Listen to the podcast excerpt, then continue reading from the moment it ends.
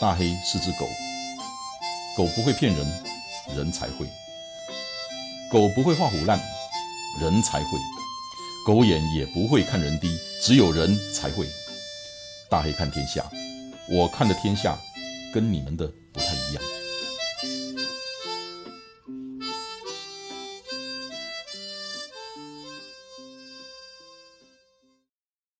今天这一集。我们继续来讲包鹏山老师的《水浒》。《水浒》里头有两个人物，一个叫晁盖，一个叫宋江。他们两个人的名字，读过《水浒》的人都不陌生。今天这一集的内容，我们用晁盖和宋江的故事，探讨一个主题，也就是这一集的题目：正义看是非，义气看立场。话说，晁盖在黄泥冈结了蔡太师的生辰纲。生辰纲是个什么东西呢？其实就是我们现在讲的生日礼物。在宋朝，你当个大官过生日的时候，他下面的官或者是比他小的官，就会准备很多的生日礼物。其实现在不是也一样吗？然后找一批人压着这一大票的生日礼物。风尘仆仆的送到这个比较大的那个大官的府上，这个就叫做生辰纲。生日送礼这事情不是只有古代有，也不是只有官场才有，只不过现在科技进步了，送礼就有很多的讲究。有些礼物你见不得光，所以也不能光明正大的送，什么送信用卡啦，或者去。打个麻将故意输一大笔钱啦，甚至还有直接在瑞士开个银行账户，然后把钱存进去，再把账号密码告诉你的，这些都有。从平常的朋友之间礼尚往来，商场上的送礼，或者是贿赂，还有官商之间的勾结贿赂，反正千奇百怪，无奇不有。你可以说送礼。是门艺术，你也可以说它是门学问。反正道高一尺，魔高一丈。不过我们台湾有一句话：“阿能过开把毛旁。”真的，只有你想不想查，你敢不敢查，没有那种查不查得到的事情了。好，晁盖带了一帮人劫了人家的生辰纲，你阿能看把毛旁了。你事情败露之后，官府就要抓他啦。那官府派了一个人叫做何涛，何涛带了几个捕快到了运城，也就是晁盖居住的县城，要抓他。偏偏这个事情让宋江知道了。宋江和晁盖都是运城人，也就是同乡，而且也是好朋友、好兄弟。对，兄弟。同时呢，宋江也是县府里头的官差。宋江一方面尽量拖延何涛这一群人的时间，另外一方面呢，去给晁盖通风报信，让晁盖能够顺利的躲掉被抓捕的命运。晁盖是躲掉了，可是何涛呢？何涛因为没有完成任务，被他的上司责怪，还被在脸上刺了字，然后流配到偏远地区去。何涛错了吗？没有，他只是执行公务而已啊！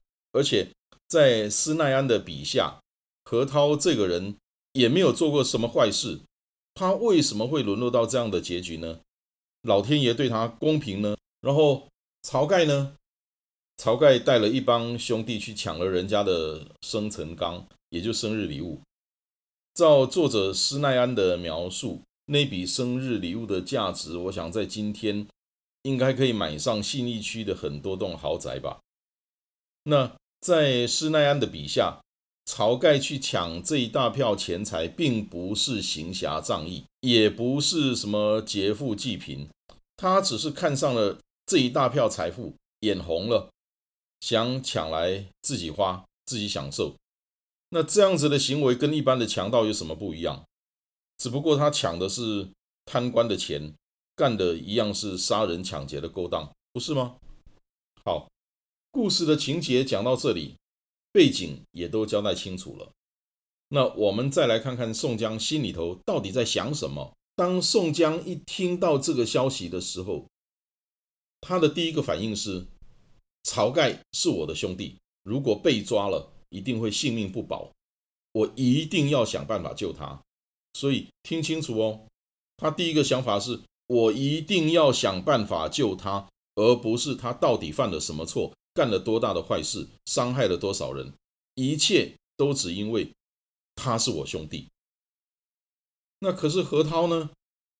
何涛只是一个宋江第一次见面的公务人员，他来执行公务，他恪守职责，履行捕捉盗匪责任的这么一个人而已啊。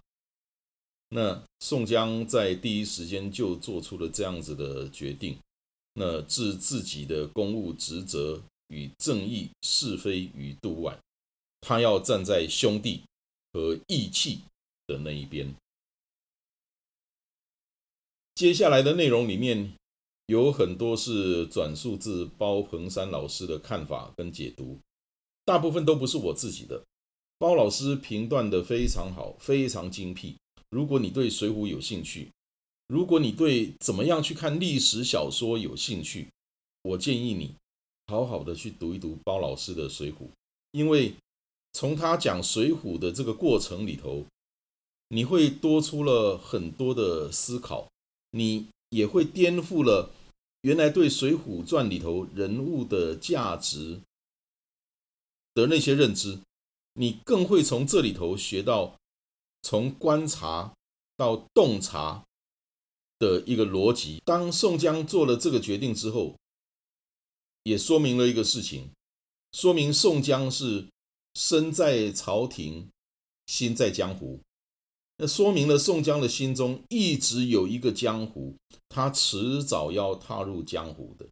所以，这不是一个法律和是非的问题，而是一个态度的问题，是一个观念的问题。水浒读到这里，你会感叹宋江的冲天义气，但是义气是复杂的，义气永远不可能做切割式的单纯评价。举个例子。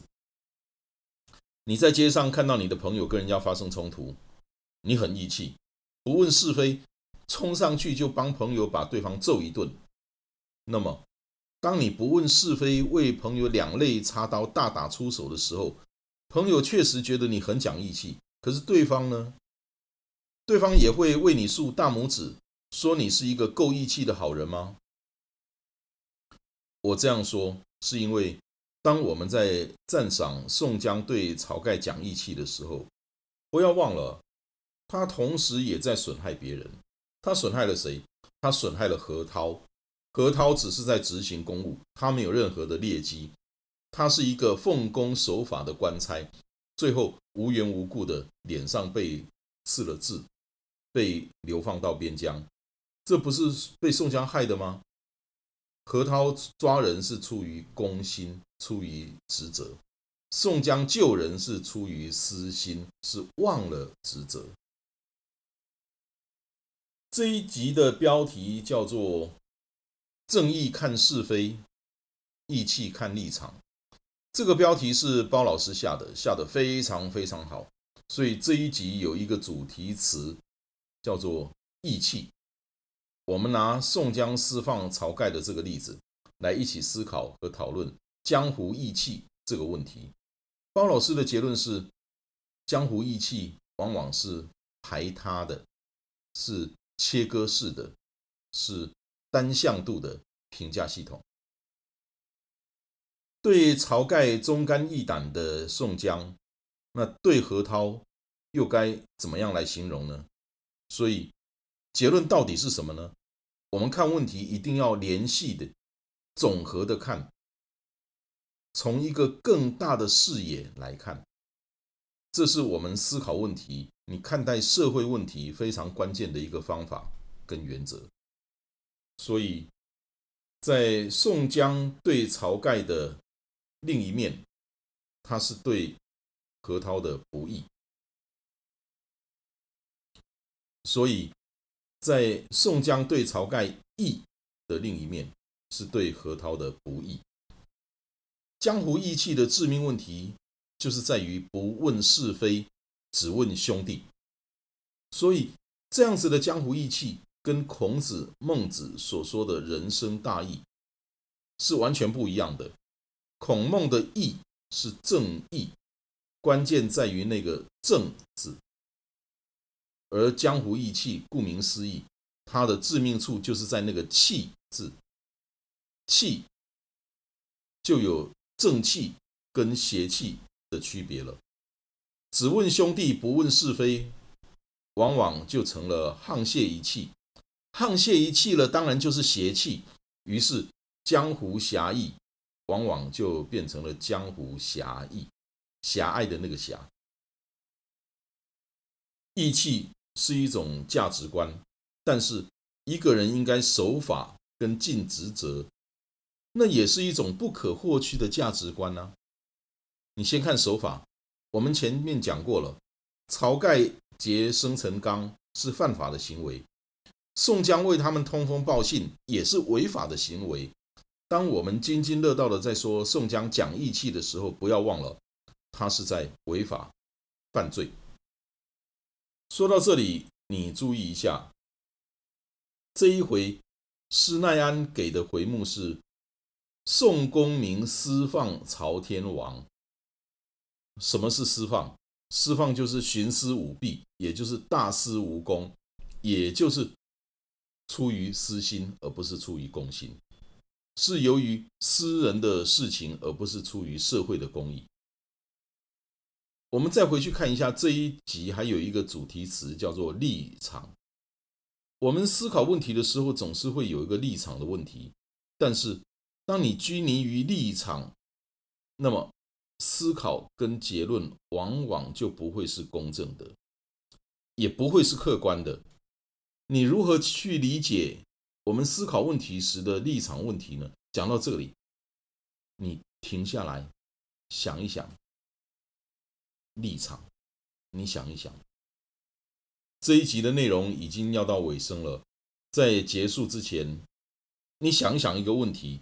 《水浒》讲的是宋朝的朝廷跟江湖，讲的是因为官府的贪腐无能，而让老百姓采取所谓自力救济的手段，然后最后沦为盗匪。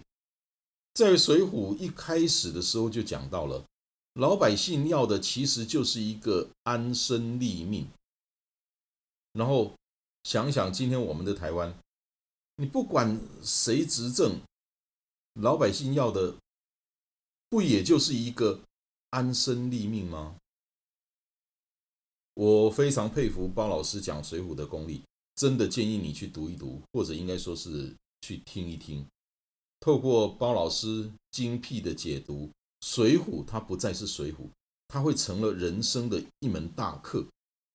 好，今天的内容我们就讲到这里，谢谢你的收听，我们下次再聊，好，拜拜。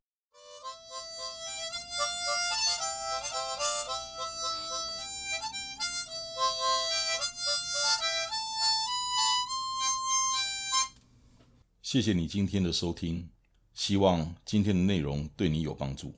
祝你一切顺利，大黑看天下，我们下礼拜见。